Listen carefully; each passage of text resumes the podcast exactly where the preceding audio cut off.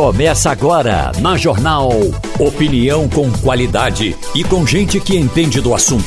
Com Geraldo Freire, Romualdo de Souza, Wagner Gomes e jornalistas do Jornal do Comércio, deixando você bem informado. Passando a limpo.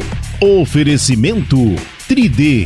Sua linha completa de produtos de limpeza. três D limpa muito melhor.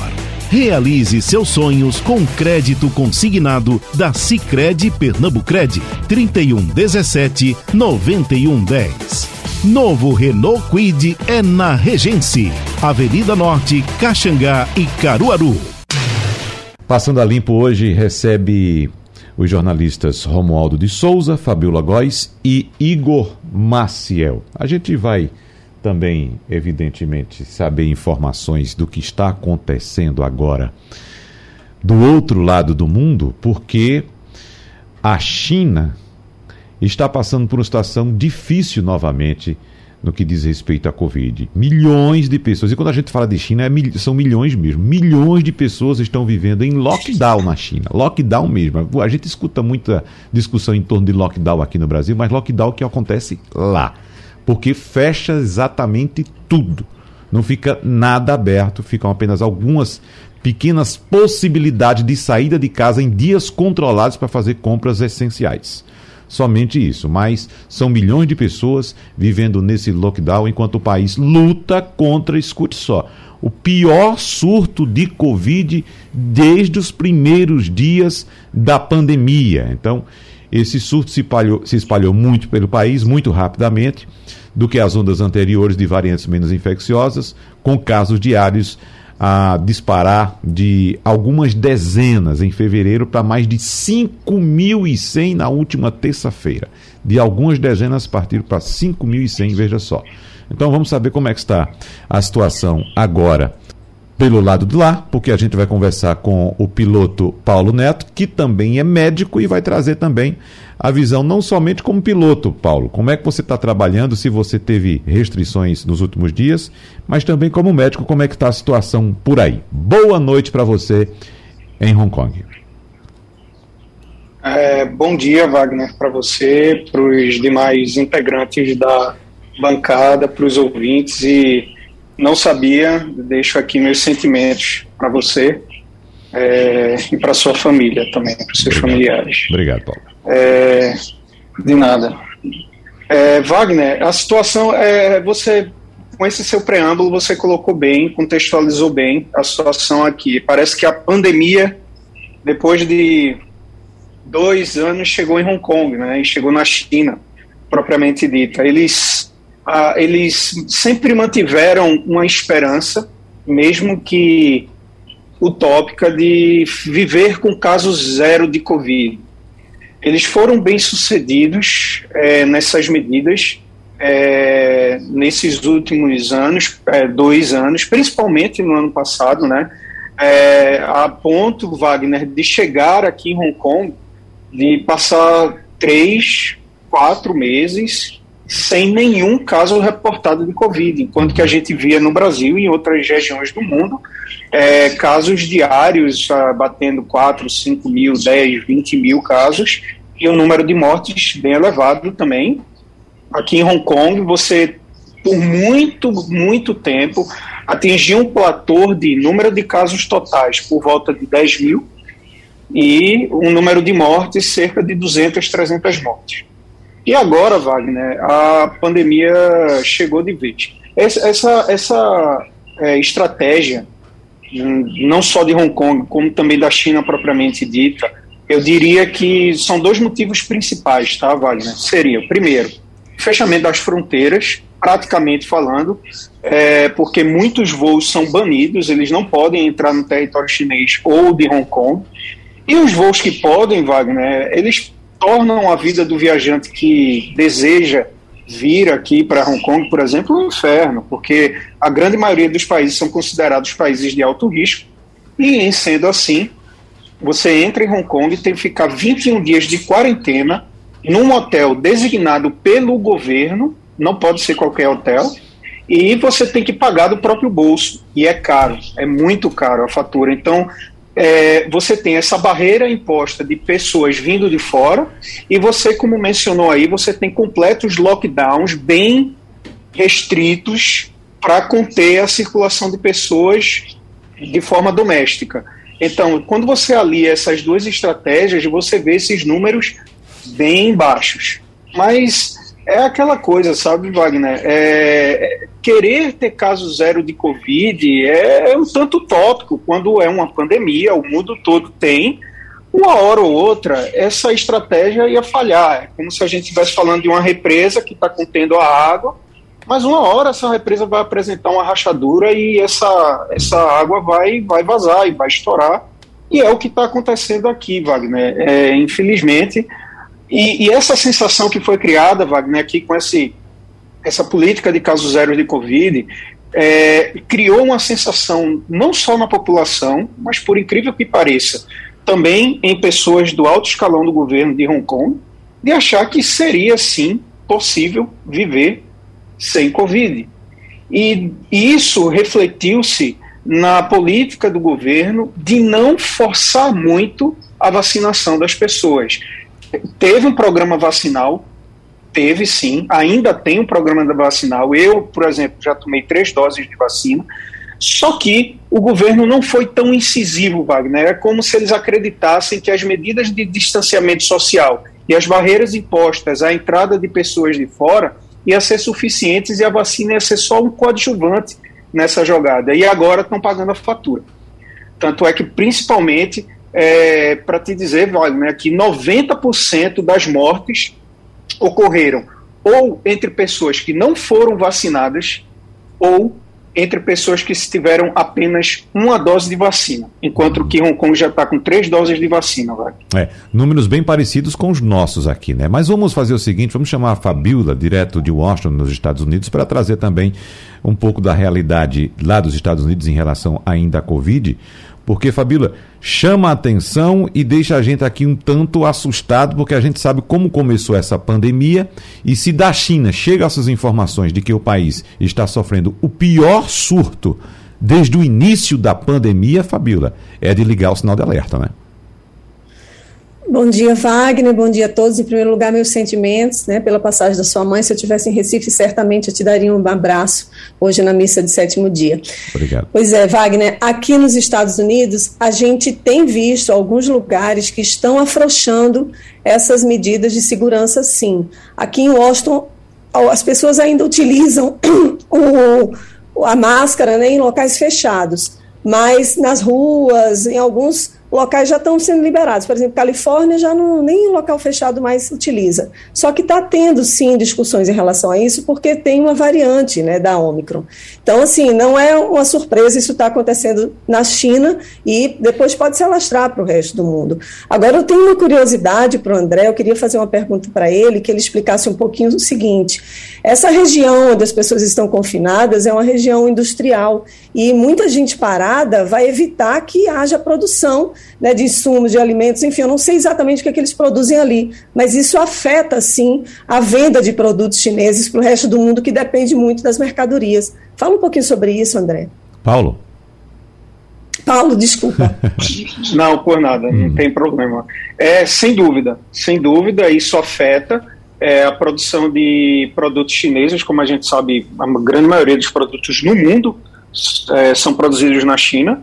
Inclusive eu vi na, na, na imprensa local, aqui no principal jornal aqui de Hong Kong, é, acredito que vocês devem ter visto também nos Estados Unidos e também no Brasil, que uma fábrica é, responsável pela uma unidade de fabricação do iPhone chegou a ser fechada devido à situação do lockdown. Então, é, eles têm um sistema de abastecimento é, muito peculiar deles, que eles tentam proteger muito o mercado interno. O, o chinês, ele tenta depender muito pouco do mercado externo e, e, e, e tenta é, é, abastecer as suas é, próprias unidades, as suas próprias cidades e a sua comunidade, a sua população, de forma geral, não dependendo tanto do mercado externo. E o que você falou é, eu vejo com, com bom sentido, com, com, com muita razoabilidade. Por quê? Porque pelo tempo que eu já vivo aqui, já deu para perceber que o chinês, ele é aquela história que eu vou trazer um ditado nordestino. Farinha pouca, meu, meu pirão primeiro. E ele vai fazer isso.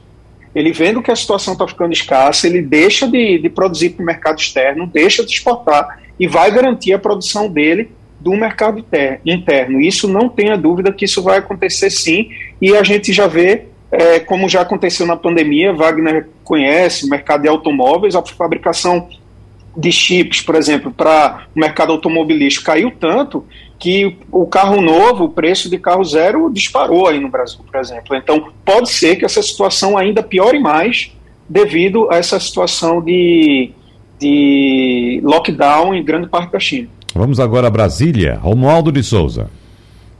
Paulo Neto, muito boa noite para você. Eu fico curioso com relação aos chamados voos regionais. Quais são as, as, os pequenos voos? É, quais são as exigências para a realização desses voos, até porque, no princípio, eh, esses voos estavam praticamente proibidos de ocorrerem. Continua assim, com essa nova onda eh, da covid dezenove, eh, houve uma, um fechamento dos aeroportos, Paulo? Romualdo, eh, bom dia para você, prazer falar contigo. Eh, algum, sim, eh, devido à situação do lockdown, a os principais é, meios de transporte que os chineses usam, que seria via aérea e até por trem também, é, houve fechamento de alguns aeroportos no sentido de, de, de devido à baixa demanda e também algumas estações é, de metrô, né, ferroviárias. E para você viajar domesticamente pelo, pela China, você tem que fazer teste antes de embarcar e fazer o teste após. Mas é, a, a necessidade de lockdown dentro da China é tão grande que quase ninguém está viajando. Vou ser sincero, o, o número de voos é, no mercado doméstico chinês caiu muito é, devido a toda essa situação da pandemia, e aqui em Hong Kong nem se fala. Aqui em Hong Kong, é, só para citar é, a minha situação, fiquei um ano e sete meses sem voar, aí voei em novembro, voei em dezembro, e janeiro sem voo, fevereiro sem voo e março sem voo. Não sei se eu vou voar em abril. A situação é essa. Que coisa, né? Igor Maciel. Paulo, bom dia. Uh, vocês têm... É, é, você tem ideia, está acompanhando os voos, você tem ideia de como é que está a entrada de estrangeiros na China? Tá, o fluxo está normal ou não? Parou agora com esse, com essa, esse repique da, da Covid? É, diminuiu, as pessoas deixaram de chegar à China, de sair da China? Como é que está o fluxo? A gente fica pensando isso porque se está voltando aí, está nesse nível, a gente fica pensando como é que vai chegar isso para a Europa, como é que chega depois para a gente aqui também. Bom dia, Igor. É, Igor, vou dizer que é praticamente nulo. Muito, a, a, da mesma forma que Hong Kong adotou uma medida de banir voos, literalmente falando, não entram voos, não vêm voos de determinadas áreas do mundo, e como eu falei anteriormente, outros voos, a pessoa tem que ficar vinte e um dias de quarentena quando chega aqui, mesmo que teste negativo. A quarentena, ela é obrigatória. E na China se aplica essa mesma política. Eles fecham basicamente a fronteira. Muitos países do mundo, eles não aceitam a entrada de pessoas de forma alguma, e para outras localidades as, os, as, os requerimentos são tão altos que o trânsito de pessoas vindo de fora da China para dentro do território chinês hoje é... é irrisório, Igor. É, é muito baixo. Paulo, e como o chinês... Isso tem afetado... É, dentro do... Isso tem afetado, oh, pois não. Isso tem afetado a economia também? Você sente isso, percebe isso? Sem dúvida, Igor. E, e veja só, Hong Kong, é, é até bom a gente estar falando isso hoje, porque assim, Hong Kong está praticamente isolada do resto do mundo desde o início da pandemia. Eu vou citar aqui mais ou menos desde março é, de dois mil e vinte, que foi quando, por exemplo, a empresa aérea na, pela qual eu trabalho suspenderam os voos. em março de dois mil e vinte, a gente está em março de dois mil e vinte e dois, já são dois anos, e essa, essa coisa da economia afetou tanto Hong Kong, Hong Kong mantendo essa política restrita de casos zero e seguindo muito a filosofia da China. Aí tem um, um, um, um, um pano de fundo político também, porque a China meio que quer demonstrar que o sistema dela de gerenciamento da Covid é melhor do que o do sistema ocidental e mostrar a superioridade do sistema político dela. Enfim, tem esse, esse pano de fundo político também. É, então, você tem essa, essas restrições tão grandes, Igor, que Hong Kong é reconhecido por ser um hub financeiro, né? Principalmente aqui no Oriente. É, muitas empresas ocidentais têm escritórios em Hong Kong para fazer o trampolim com a China. E o que é que aconteceu nesse último um ano, um ano e meio? Muitas empresas foram atraídas para Singapura. Isso chegou a tal ponto que ontem ninguém estava esperando isso.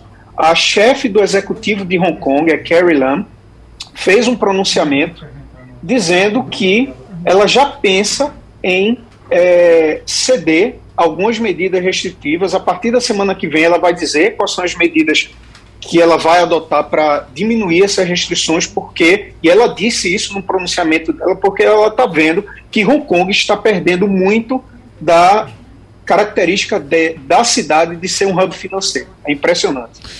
Impressionante mesmo, Paulo Neto. Mais uma vez, a gente agradece a sua participação, a sua colaboração aqui com o Passando a Limpo, da Rádio Jornal. Boa noite para você aí, bom descanso, e a gente espera que, de fato, esse momento que a China está passando seja, de fato, um momento somente da China e que a China consiga controlar. Porque eu lembro muito bem quando começou essa história, Paulo, todos nós lembramos, e a coisa veio se espalhando pela Ásia, pela Europa, pela América do Norte, até chegar aqui no Brasil. Aliás, um alerta também para o Brasil, né? Para observar o que está acontecendo, já que o Brasil tem essa posição geográfica privilegiada de ficar aguardando tudo o que está acontecendo pelo mundo, observando tudo e às vezes sem fazer, sem tomar as devidas medidas aqui para evitar um estrago maior. Atenção, Brasil. Obrigado, Paulo. Abraço para você. Existe um fator nas guerras que, evidentemente, pouca gente leva em consideração, não é? E muito menos agora, com essa possibilidade que temos de comunicação, de informação, de atitudes diferentes. E essa, essa condição é a condição do imponderável.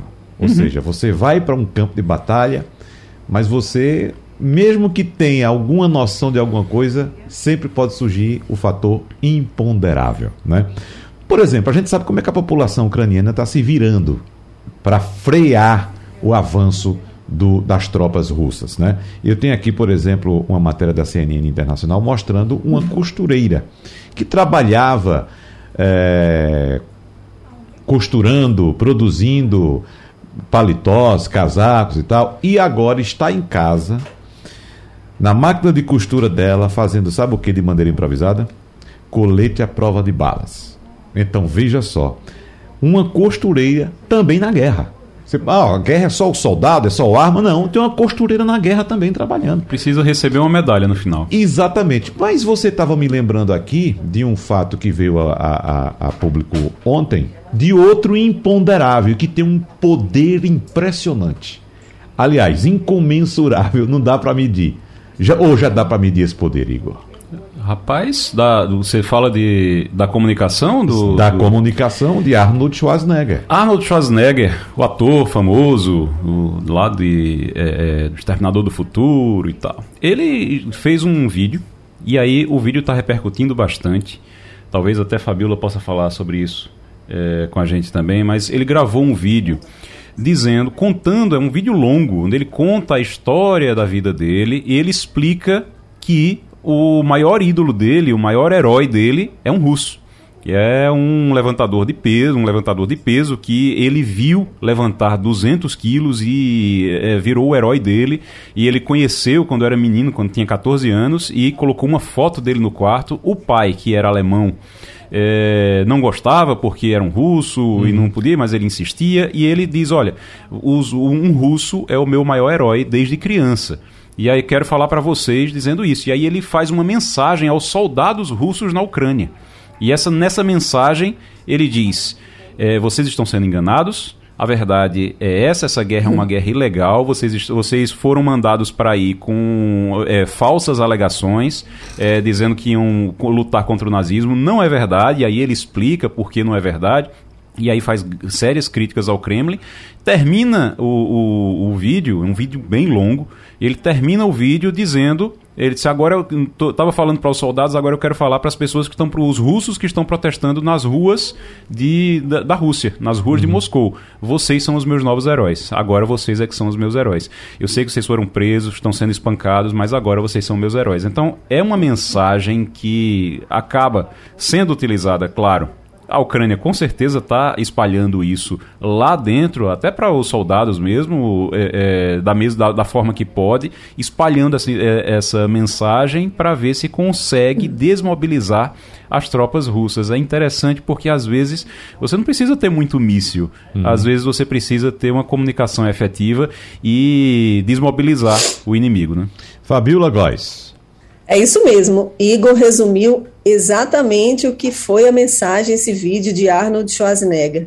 E é numa, no momento em que a gente não vê as tropas russas invadindo de uma maneira muito eficaz, eficiente e rápida, como a gente achava que ia acontecer. A gente não pode dizer que há um arrefecimento, que os soldados estão desistindo de lutar. Isso não, mas essa mensagem de Arnold Schwarzenegger realmente é uma mensagem muito forte, muito direta, né? Ele fala realmente com o povo russo, porque a maioria da população não aprova essa guerra, é uma guerra do Putin, né? Como vem se falando por aí. Então ele realmente ele, ele se pronunciou, como outros artistas têm falado também no mundo inteiro, que, era uma, que é uma guerra injusta, que, é, que muitos fatos estão sendo escondidos da população russa, e é um alerta mesmo para eles, assim, é um apelo, né, para que desistam, para que não façam, cometam mais massacres, enfim. Mas é um posicionamento bem marcante esse do Arnold Schwarzenegger. Hum. Rapaz, tem um ponto em que ele, em que ele explica que o, o pai dele era do exército nazista. Ele diz, ó, eu falo com propriedade porque meu pai era do exército nazista. Meu pai lutou na Segunda Guerra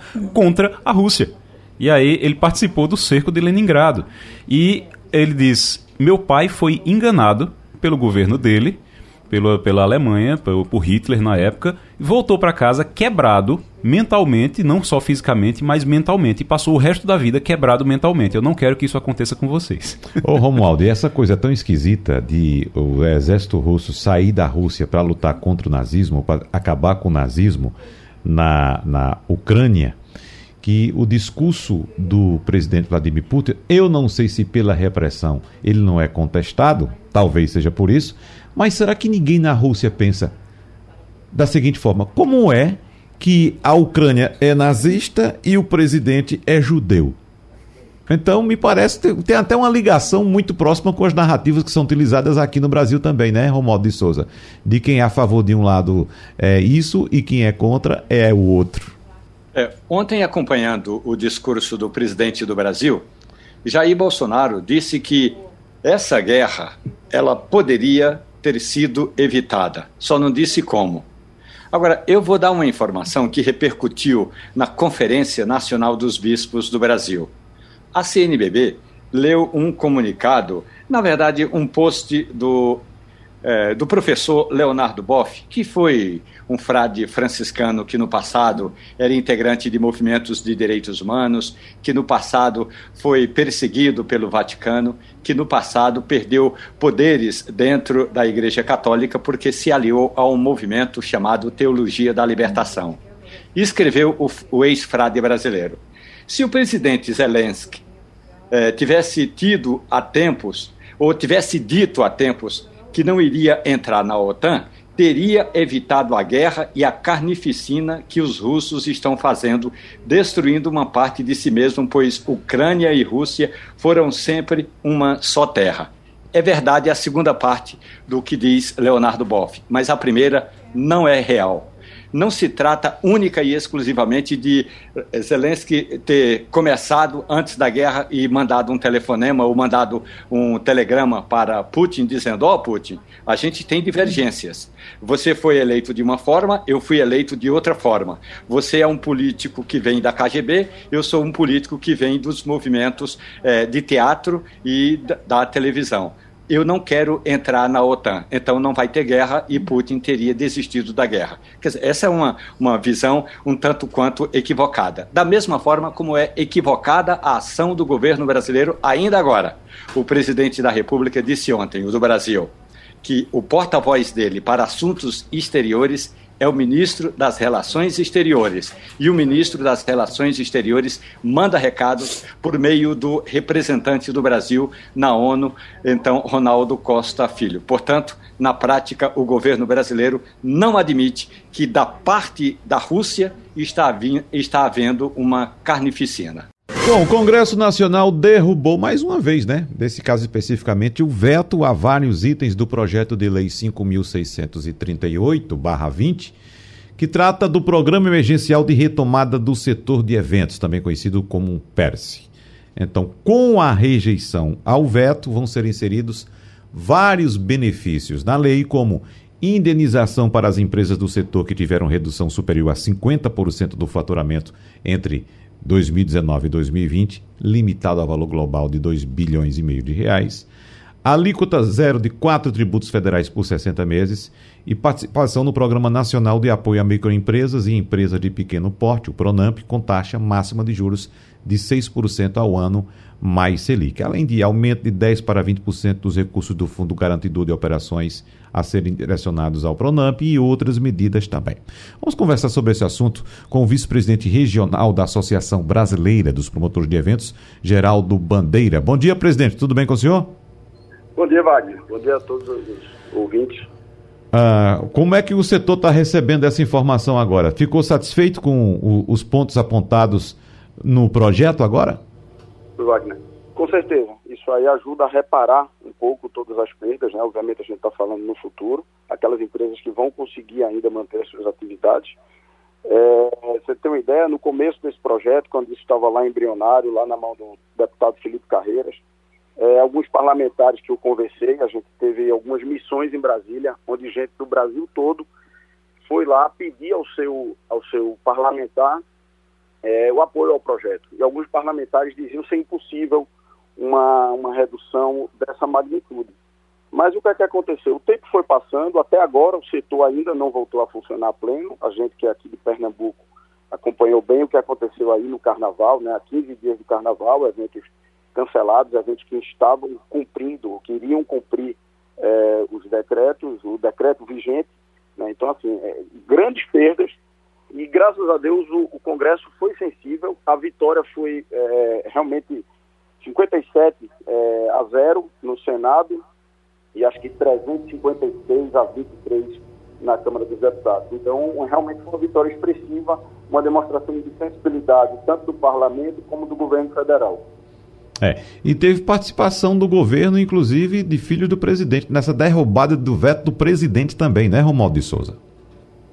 É, teve até a recomendação, embora que não oficial, mas oficiosamente, o líder do governo no Congresso, ele trabalhou para que esse veto fosse derrubado. É uma da, daquelas questões que ocorre é, da seguinte forma, Geraldo, muito bom dia para você. O presidente da República veta o projeto e depois começa a negociar a derrubada do próprio veto. Houve uma pressão aqui no Congresso Nacional, mas antes da pressão no Congresso Nacional para que deputados e senadores derrubassem o veto, essa pressão já tinha chegado ao Palácio do Planalto. Há uma semana eu conversei com a secretária de governo e a ministra Flávia Arruda tinha me dito o seguinte, olha, isso para nós é um ponto pacífico. Esse é um dos setores mais importantes e que mais foram atingidos em função da pandemia, do fechamento de teatros, de casas de espetáculos, de shows, de promoção de eventos e por aí afora. Aí a minha pergunta é, de fato, vai dar mesmo uma alavancada, vai dar uma sacudida no mercado, até porque em regiões como no estado de Pernambuco, os eventos estão praticamente todos liberados. Geraldo?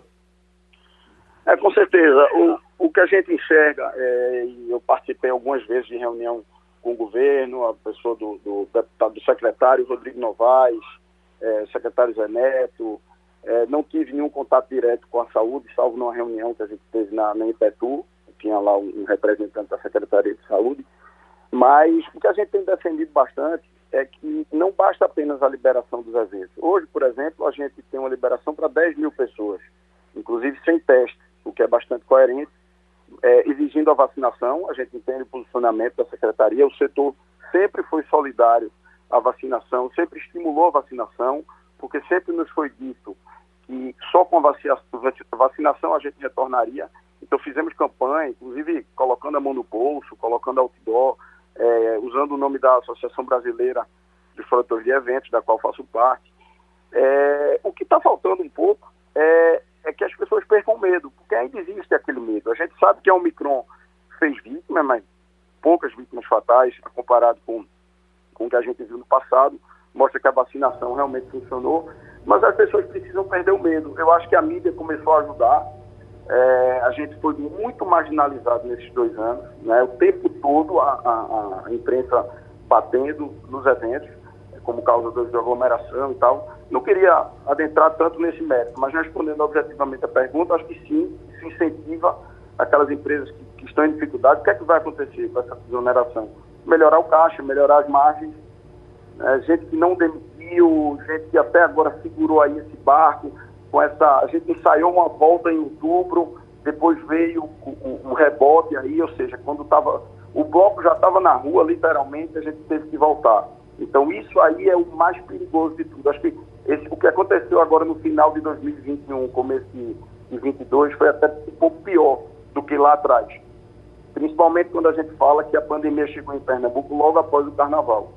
Então a gente tem esses dois momentos muito importantes para festividades no Pernambuco, que é o Carnaval e o São João, né? A gente tem uma tradição muito forte nesses dois eventos.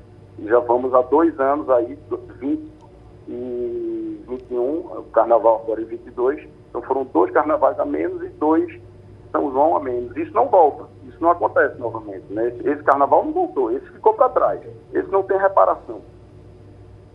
Igor Maciel. Geraldo, é, bom dia para você. Você falou que... Você fala do, do São João, do Carnaval. Tem muita gente na expectativa, inclusive, se vai ter São João esse ano, se vai ser possível fazer alguma festa de São João esse ano. É, há quem diga que sim, há quem esteja preocupado, que não. Tem estados que já estão é, liberando até de máscara, é, por exemplo, mas uh, não é o caso aqui de Pernambuco. Uh, qual a expectativa de vocês para esse ano ainda? dois mil e vinte e dois tem salvação ainda ou vocês já estão planejando dois mil e vinte e três?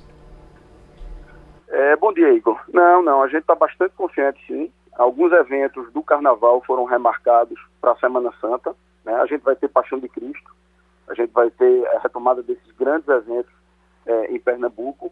É, eu vi alguma coisa ontem, acredito até que no, no, no Jornal do Comércio, sobre determinada prefeitura colocando em dúvida aí essa realização de, de São João. Bom, é, na minha opinião, isso envolve muita coisa. É um ano, de, é um ano eleitoral, é, não sei como é que está a caixa de prefeitura, essas festas é, populares, né, essas festas públicas, vocês sabem que elas necessitam aí de, de um planejamento prévio, é, né, com muita antecipação. Então, no meu entendimento, a, o salvo se a gente tiver uma nova cepa de uma, de uma agressividade é, a, a nível da Omicron, com uma letalidade de uma Delta ou qualquer outra, salvo se a gente tiver um, um fato superveniente, eu realmente não vejo como os eventos não acontecerem aí nos próximos dias, né? A gente foi até surpreendido por parte do, do governo do Estado, havia uma conversa, sempre tivemos uma conversa muito aberta com a Secretaria de Turismo, é, com a IPETU e com outros agentes públicos. Então, assim, o nosso pleito nem era chegar agora com dez mil pessoas, como saiu agora no decreto do dia quinze, mas o governo veio com essa, tá?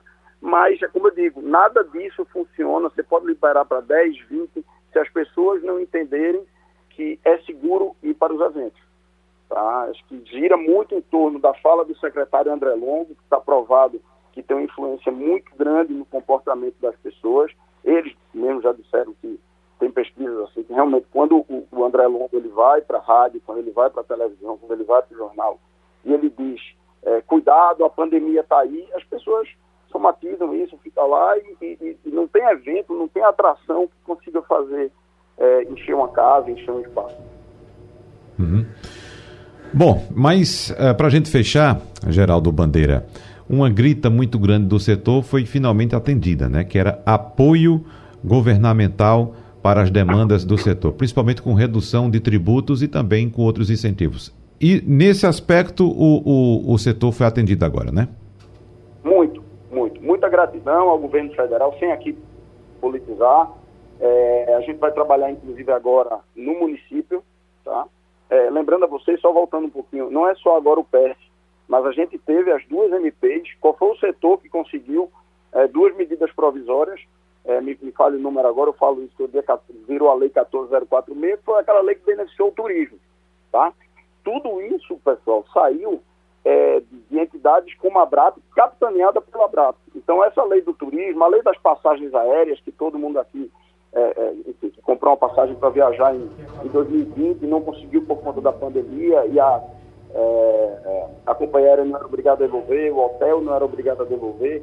Então, assim, o setor teve grandes vitórias, sim. Isso aí a gente não pode questionar, mas na verdade o que a gente quer é trabalhar.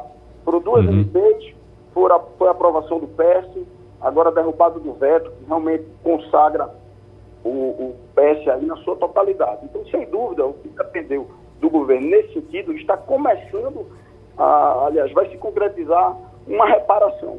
Realmente nada mais é do que uma reparação por tudo que aconteceu com o setor nesses dois anos, exatamente em prol da saúde. A gente parou em prol da saúde das pessoas, né?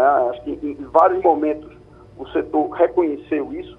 A gente teve momentos muito ruins, falando sempre aqui, priorizando Pernambuco, mas eu me lembro bem, dezembro, janeiro, fevereiro e março, é, né? Dezembro de vinte e vinte, e os três primeiros meses de, de, de dois mil e vinte e um foram terríveis, né? A pandemia estava dentro da casa da gente, muitas pessoas hospitalizadas, o que a gente não viu esse ano, não.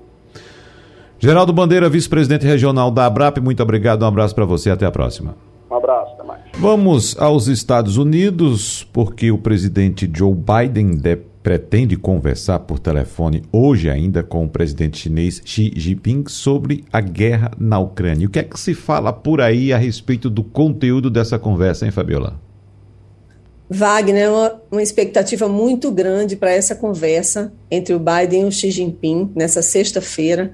Os canais de notícias aqui americanos, as, os jornais estão todos em polvorosa, porque é uma, uma telefonema em que o Biden vai pedir para que a China não ajude a Rússia. Já houve um pedido da Rússia para evitar, para que a China envie armamentos, né, para, para que os russos lutem na Ucrânia. Então, o Biden vai pedir claramente, é um recado, assim, isso pode ser que não evite, mas ele vai dizer que os Estados Unidos e o Ocidente não querem que a China ajude. E o que, que acontece, o que está acontecendo por trás, né? A China tem se mantido muito neutra nesse conflito, e essa neutralidade da China acaba ajudando os russos, né? No Conselho de Segurança da ONU, quando teve a votação, né, contra a Rússia, contra essa invasão, a China foi neutra, votou é, pela neutralidade. Então, é, o Xi Jinping agora, ele ele está demonstrando, né, um, um, que quer o fim do conflito, ele já se pronunciou em relação a isso. A China não tem interesse que esse conflito se perdure muito tempo, porque a China é o principal parceiro comercial da Rússia e também da Ucrânia, então perde bilhões de dólares nesse conflito, e aí seria uma, uma tentativa, né, do Biden para que, para que o Xi Jinping consiga conversar também com o Vladimir Putin, e, e de, alguma, de alguma maneira, não sei como, porque o Putin ele está muito decidido, né, em manter essa guerra. É só se a Ucrânia conseguisse aceitar todas as demandas deles, que inclusive uma garantia de que vai mudar a Constituição para não entrar na OTAN, né? E também o desarmamento militar do país, que o Zelensky também, o presidente da Ucrânia, já disse que isso não vai acontecer. Então, é, a gente está com essa grande expectativa, o Putin continua determinando que a guerra continue. Hoje de manhã já teve uma invasão grande numa cidade, na Lviv, que fica apenas setenta quilômetros da Polônia. A Polônia é um país que faz parte da OTAN, então se há uma invasão na Polônia, por exemplo, se há uma queda de um míssil na Polônia, os países todos, os trinta países da OTAN teriam que interceder, e aí seria uma terceira guerra mundial, e ninguém quer isso. Agora, a gente, o que a gente tem visto, né, nesse momento de guerra, é que os mísseis da Rússia não são tão eficientes como a gente imaginava, porque até cemitério eles estão atacando agora. A gente viu imagens ontem na televisão uhum. de que mísseis caíram nessa região de cemitério, está também atingindo regi- regiões de hospitais e residenciais, matando civis. Eles falam que isso não está acontecendo, é uma guerra de informações que a gente tem visto na imprensa, mas o fato é que sim, que esses mísseis não tão, são, são tão é, é, precisos como a gente estava imaginando. É. Romualdo de Souza, um assunto que o jornal Estado de São Paulo está levantando hoje, aí de Brasília, aponta que o gabinete do ministro da Educação, Milton Ribeiro, teria sido capturado, esse é o termo utilizado pelo jornal, por um grupo de pastores ligados a ele. E, embora não tenham vínculos com a administração pública nem com o setor de ensino, segundo o Estado de São Paulo, esses pastores estariam formando uma espécie de gabinete paralelo que facilitaria o acesso de outras pessoas ao ministro e participariam também de agendas fechadas onde são discutidas as prioridades da pasta e até mesmo o uso de recursos destinados à educação no Brasil. Nós vimos, inclusive, em certa ocasião, acho que há umas duas ou três semanas, o Estado de São Paulo mostrando um vídeo, publicou um vídeo onde um, um membro de uma igreja evangélica, um pastor, Uh, dizia na, no culto, dizia, olha, se você é, é, é agente público, é ator público, é vereador, você tem que procurar aqui a igreja para a gente puxar as verbas para o seu município. Assim, na cara de pau, Romualdo de Souza. É, na prática, o ministro Milton Ribeiro, ele, é bom lembrar, quando ele chegou, aliás, no dia da posse, ele deixou claro que a religião era algo importante na formação moral dos estudantes. Um outro trecho do discurso do ministro da Educação, ele destaca o papel dele no trabalho da Igreja Presbiteriana. Então, a princípio, boa parte dos assessores do ministro, inclusive assessores da área pedagógica, de projetos pedagógicos, tinham influência dessa igreja, aliás, que tem boas escolas no Brasil. Com o passar do tempo, vários outros grupos evangélicos, inclusive os, os mais próximos das igrejas pentecostais, também tiveram acesso ao gabinete do ministro. O que o jornal chama de invasão de evangélicos, eu diria que é uma influência forte de grupos evangélicos na deci, nas decisões tomadas pelo ministro Milton Ribeiro. Milton Ribeiro disse o seguinte: meu gabinete está aberto para todas as religiões. E é verdade. Tem uma associação na Igreja Católica que chama-se A E C, Associação de Escolas Católicas. Essa instituição sempre tem reuniões com assessores do ministro Milton Ribeiro. Portanto, ele não faz apenas um trabalho direcionado para esta ou aquela tendência eh, evangélica, ou pentecostal, ou religiosa, mas o ministro tem dado espaço na agenda dele para encontros com representantes de diferentes igrejas, Wagner. Igor Maciel, quando é que vai entrar na agenda de Brasília a discussão sobre a possibilidade de adoção de um semipresidencialismo no Brasil? Rapaz, já entrou, já está na agenda. É, recebi hoje um ato do presidente Arthur Lira, que foi assinado já... É, já está assinado, já está pronto, formando um grupo de trabalho para analisar e debater temas relacionados ao sistema de governo semipresidencialista. E instituiu esse grupo de trabalho com dez deputados, dez deputados federais, que vão fazer essa discussão, vão conduzir essa discussão. É, entre esses deputados tem um pernambucano, deputado Silvio Costa Filho, do Republicanos, aqui de Pernambuco, é, um dos, é o representante de Pernambuco dentro desse grupo de trabalho para discutir o semipresidencialismo. Ah, tem uma coisa que chama atenção também, é que tem um conselho consultivo que foi criado. E esse conselho consultivo é, foi criado com é, personalidades como Michel Temer, o ex-presidente, que é advogado e é doutor pela P U C, doutor em Direito pela P U C de São Paulo. Tem também ex-ministros do S T F, como Ellen Grace e Nelson Jobim. Então, é, inclusive, quem coordena esse conselho consultivo é Nelson Jobim, ex-ministro da Justiça e ex-ministro do S T F. Ah, nós temos ah, aqui uma discussão que está começando. Eu estive conversando agora há pouco com o deputado Silvio Costa Filho para saber detalhes sobre isso. Ele disse que é um grupo de trabalho que vai, trabalhar, vai, vai é, discutir o semipresidencialismo para tentar chegar a uma proposta de semipresidencialismo para o Brasil. Isso não é para esse ano, também não é para a próxima eleição. É bom deixar isso bem claro. Isso, eles estão querendo trabalhar isso até o final do ano. Depois da eleição deve ter algo mais objetivo, alguma votação, alguma coisa mais objetiva, e somente valeria a partir de dois mil e trinta, da eleição de dois mil e trinta, esse semipresidencialismo, que para o pessoal de casa entender é quando você tem o presidente e tem um primeiro-ministro. E aí eles dividem questões de Estado, questões de governo, eles dividem, um fica como chefe de Estado, o outro fica como chefe de governo, pelo menos esse é o modelo tradicional do semipresidencialismo, mas tem outros modelos também, tem outras nuances também. Tá vindo por aí, eu acho que mais uma jabuticaba, viu, Igor? Provavelmente. Sempre que, se fala, sempre que se fala é. em semipresidencialismo no Brasil, se fala muito no, naquilo que a gente tem hoje na França, por exemplo. Naquilo que você tem na França, naquilo que você tem em Portugal. Você tem um sistema semipresidencialista. Tem ali o presidente, tem o primeiro-ministro. Mas provavelmente vem uma jabuticaba, vem alguma uhum. coisa muito brasileira é. nisso aí. Alguma coisa daquelas que mudam a cada dois anos, ou a cada quatro no máximo, dependendo do pleito. É, vamos ver como é que Não vai é? ser isso. Exatamente. Fabiola, o que é que você destaca mais aí para a gente encerrando o programa já aqui?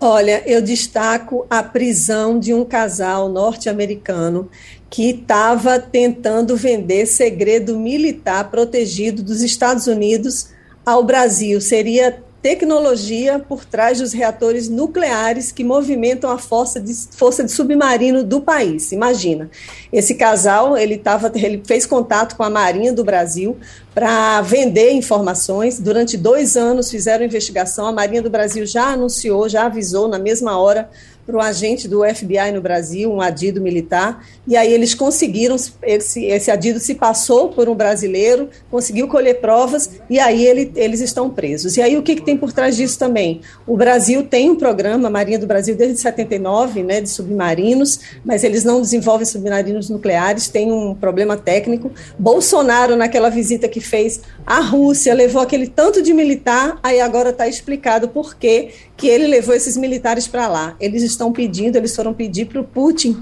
também ajuda nesse sentido, nesse desenvolvimento de reatores nucleares. Só que aí veio a guerra e esse programa agora, essa ajuda para o Putin, né, que foi pedida ao Putin, está ameaçada. E os Estados Unidos, o que o que está se falando é que os Estados Unidos fecharam as portas para o Brasil nesse sentido. Então, como, como os Estados Unidos não ofereceram ajuda, né, não deram ajuda para esses, para desenvolvimento desses reatores nucleares, o Bolsonaro e os ministros brasileiros foram pedir para o Putin. Agora, Romualdo de Souza, hoje é sexta-feira e eu vou deixar a agenda cultural com você, com Vossa Excelência, direto de Brasília. Olha, eu estou recomendando é, a revisão e a revisitação à obra do grupo pernambucano Quinteto Violado, que recém completou cinquenta anos. De todas as mais de quinhentas músicas que eu tenho do Quinteto Violado, eu gostaria de chamar a atenção para essa música chamada Nhô Miguel. Nhô Miguel é uma adaptação do folclore de Cabo Verde, uma ilha africana no Oceano Atlântico. Então, faz, o disco do Quinteto Violado chama-se Ilhas de Cabo Verde. E aí o violonista, cantor e compositor Marcelo Melo faz uma adaptação dessa música Nhô Miguel, que, como eu disse, é do folclore de Cabo Verde. Ele usa o contratempo na introdução, depois do break, ou do break, como chama Marcelo Melo, ele entra no ritmo de coladeira, que é bem apropriado para a ilha de Cabo Verde. Então, a minha dica de fim de semana é Quinteto Violado, Nhô Miguel. Vamos ouvir.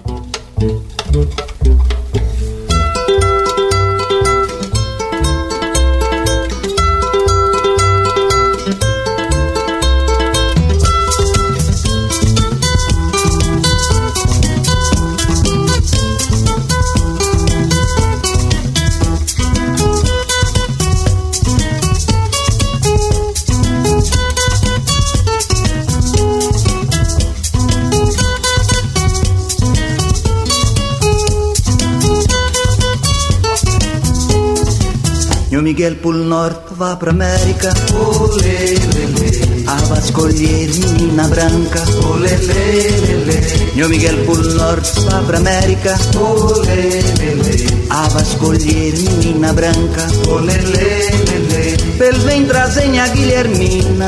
Olê, lelê. Que é mulher honrada na cepa doce. Olê, lelê. Pel vem trazem a Guilhermina. Olê, lelê. Que é mulher honrada na cepa doce, oh, lelê, lelê. Que é mulher honrada na cepa doce, oh, lelê. Ela é surrei na cevaranda, oh, lelê, lelê. Que é mulher honrada na cepa doce, oh, lelê. Ela é surrei na cevaranda, oh, lelê, lelê. E o Miguel Pulnor fazer-se casa, oh, lelê. Fazer quintais, fazer portão, oh, lelê. Elementos da música africana, da música latina com tempero brasileiro. É isso, Romualdo? Com o tempero brasileiro e a preocupação de resgatar, sobretudo, esse ritmo maravilhoso. E só quem conhece a ilha de Cabo Verde para se lembrar exatamente como chegou a coladeira por lá e como essa coladeira é, é, faz parte da cultura do povo de Cabo Verde, da música de Cabo Verde, que eu acredito que dos grupos brasileiros, das músicas brasileiras que usam e que se adaptaram, se apropriaram desse ritmo, desse jeito de cantar, é que a gente vê que o Quinteto Violado continua sendo um dos maiores patrimônios culturais que o Brasil tem, Wagner. Ô Romualdo, é, você tá falando aí, eu tô me sentindo de novo em Cabo Verde. Eu conheço Cabo Verde, é uma ilha maravilhosa, linda. Agora, é, eu me senti em Cabo Verde agora, realmente maravilhoso. Isso é crioulo, né? Ele está cantando é, um, em crioulo. Um, um, a, a, aliás, a forma como Marcelo Melo canta é um jeito crioulo de pronunciar as palavras e o ritmo é coladeira. Agora, a língua, a língua usada aí é a linguagem crioula, que, aliás, é um, um tanto quanto uma adaptação, uma aproximação do português com o francês. Do português e com o francês, com crioulo, que é um jeito de se falar por aquelas ilhas. Exatamente. Por lá. Então, o Quinteto Violado se apresenta hoje no show Tempo, cinquenta anos do Quinteto Violado, com gravação. Gravação de D V D no Teatro Rio Mar do Recife, no Teatro Rio Mar, hoje então, a partir das oito horas da noite, ingressos a partir de setenta, aliás, trinta e cinco reais a meia entrada, claro, inteiro, setenta reais. Então, show do Quinteto Violado hoje no Teatro Rio Mar, Recife. Horário? Oi? Horário? oito da noite, no Rio Mar, Recife. Igor Maciel, Romualdo de Souza, Fabiola Góis, muito obrigado, abraço para vocês e até a próxima. A Rádio Jornal apresentou opinião com qualidade e com gente que entende do assunto. Passando a Limpo.